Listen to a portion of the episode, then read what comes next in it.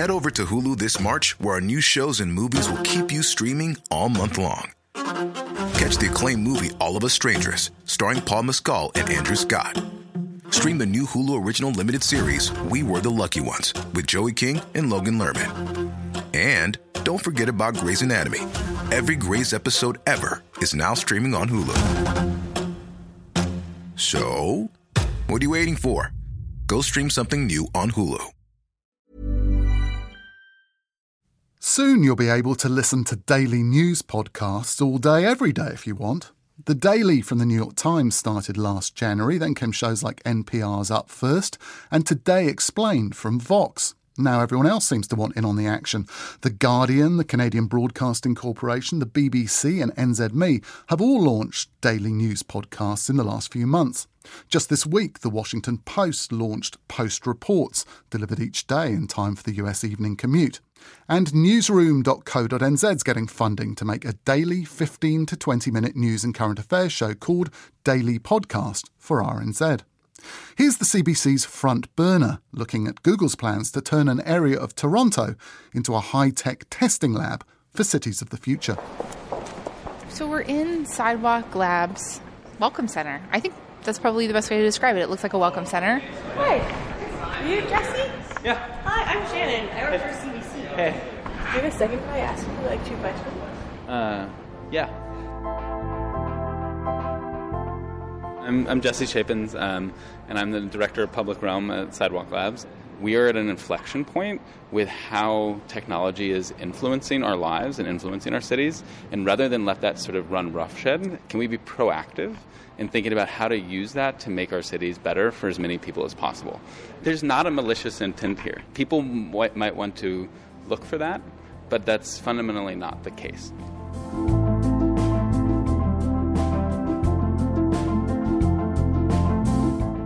Hello, I'm Jamie Poisson. So that was me and our producer, Shannon Higgins, talking with Jesse Shapins about Sidewalk Toronto. It's a plan to create a futuristic neighborhood on waterfront property right in downtown Toronto. And as you just heard, Jesse says there's no malicious intent coming from Google's parent company, which is behind the project. But a lot of people are having a hard time buying that. And depending on who you ask, Sidewalk Toronto is either the solution to our urban woes or a techno utopian Trojan horse. That's today on Front Burner.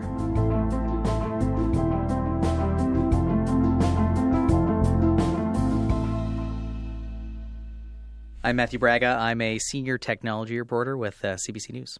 Hi, Matt. Hi, Jamie.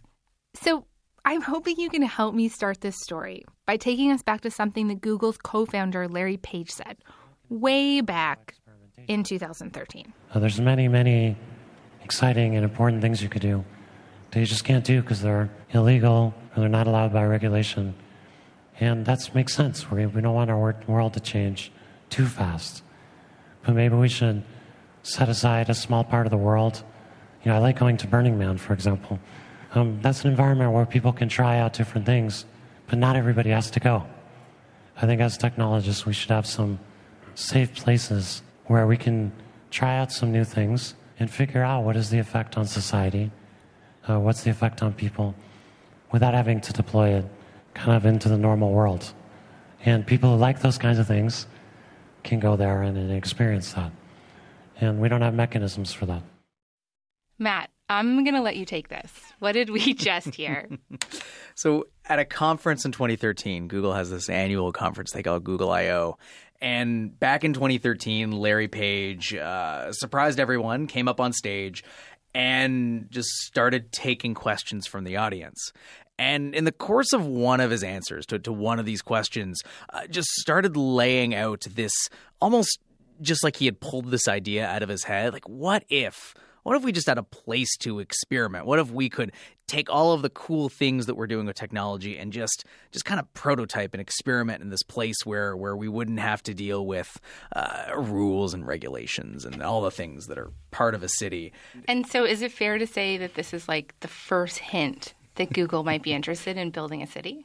I think at the time everyone we joked about it. We we said, "Oh, it's it's this vision for Google Island or, or Google City," uh, and and I think it was a little bit of a si- simpler time where it was funnier to joke about. I think in large part because we thought, oh, you know, like is that actually going to happen? Like, are we actually going to to see this sort of vision realized? I mean, this was a company that couldn't even figure out how to build a successful social network. Google is shutting down its social network Google Plus after the private data of up to 500,000 users was potentially exposed. Google has known about the bug since March, but didn't tell users about it until the Wall Street Journal revealed the issue. Right? I mean, let alone can we expect them to, to build a city. But I think over time, we started to see that perhaps that vision wasn't as fanciful as some people might have thought.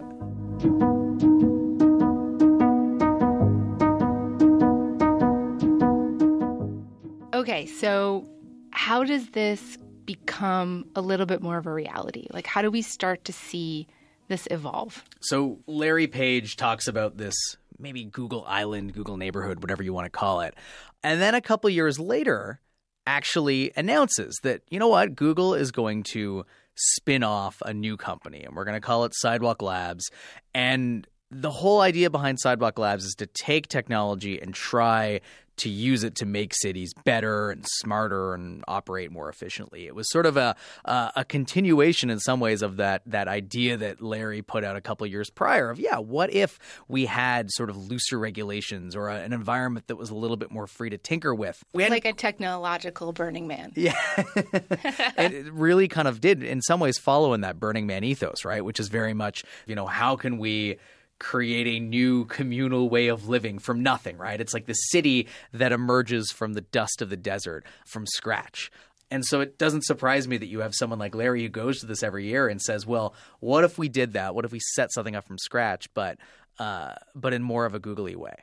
In more of a googly way. Okay, so Sidewalk Labs is a company owned by Google. Sidewalk Labs is a company that was created by Google, but then couple years ago, if you'll recall, uh, Google created a parent company called Alphabet, which Google now sits under. Sidewalk Labs also sits under as well. So Yes. Google, Sidewalk Labs, owned by Alphabet. Got it. And then now, where does Toronto fit into this? So last year, uh, Waterfront Toronto, which is this government agency, part city, part provincial, part federal, uh, in the city of Toronto, they're responsible for the development of Toronto's waterfront. And they had this derelict portion of the waterfront uh, along the city's eastern side, and uh, it was called Quayside. And they this being Waterfront Toronto, said, Hey, we want someone to redevelop this land. And not only do we want someone to redevelop this land, we also want someone who can be a partner with us, someone who can innovate and provide funding. And we're really going to like co create this like new thing that hasn't existed before. And they solicited some plans and fast forward to the fall of 2017 and sidewalk labs is one of the companies that submits a plan Toronto's in an elite class of cities in North America. San Francisco, New York City, just a handful of others that are so popular, have such great demand, that it also poses incredible challenges of growth. So, really, Sidewalk Labs is a solution to this derelict stretch of land in Toronto that the government has been struggling to develop for years. I, I know this piece of land. It sucks. It's it's very barren. People have wanted it to be developed for a long time. And so in a way is it fair to say that Sidewalk Labs provided a solution to that? they came in with a, a fanciful vision document for what this neighborhood and even like a larger part of the city uh, could be at its most connected, its most sort of technologically infused. And so they really took a lot of the little kind of experiments and prototypes that uh, certainly Larry had kind of hinted at and that Sidewalk had been tinkering with since its founding and said, what if we applied that to an entire neighborhood, an entire section of a city? And so they came in and covered everything from transit, so self driving cars, Another solution we might explore is using autonomous vehicles as a kind of shared fleet or shuttle service. traffic cameras with AI built into them. And then in real time decide I'm going to hold the cars until this person has safely made it across. To you know sensors that could uh, look at sort of the temperature and the air quality and whether the, the city was being especially polluting uh, that day uh, garbage cans that knew when they were full little robots underground that could shepherd garbage back and forth. Uh, really tried to look at all of the parts of a city and how you could take technology to to really just solve all those little challenges and annoyances and and, and uh, struggles of, of daily life. I, I think I read something about self melting sidewalks too, right? yeah, re- really. I mean, you know, taking ideas like how do you make a city more functional throughout the year? So sidewalks that can heat up and melt the snow away, or awnings that can sort of come out from buildings and cover sidewalks when it rains, so you can bike more days of the year. Stuff stuff like that. That there's a technology component, but there's also sort of a, a I guess urbanist slant that all of this is is wrapped in. Jamie Poisson speaking to technology reporter Matthew Braga on CBC's Front Burner. And in case you're wondering, they do go on to talk about some of the downsides to this project as well, things like data collection, privacy, and how much Google stands to gain versus Toronto's residents. Botox Cosmetic, out of botulinum toxin A, FDA approved for over 20 years. So, talk to your specialist to see if Botox Cosmetic is right for you. For full prescribing information, including boxed warning, visit BotoxCosmetic.com or call 877-351-0300. Remember to ask for Botox Cosmetic by name. To see for yourself and learn more, visit BotoxCosmetic.com. That's BotoxCosmetic.com.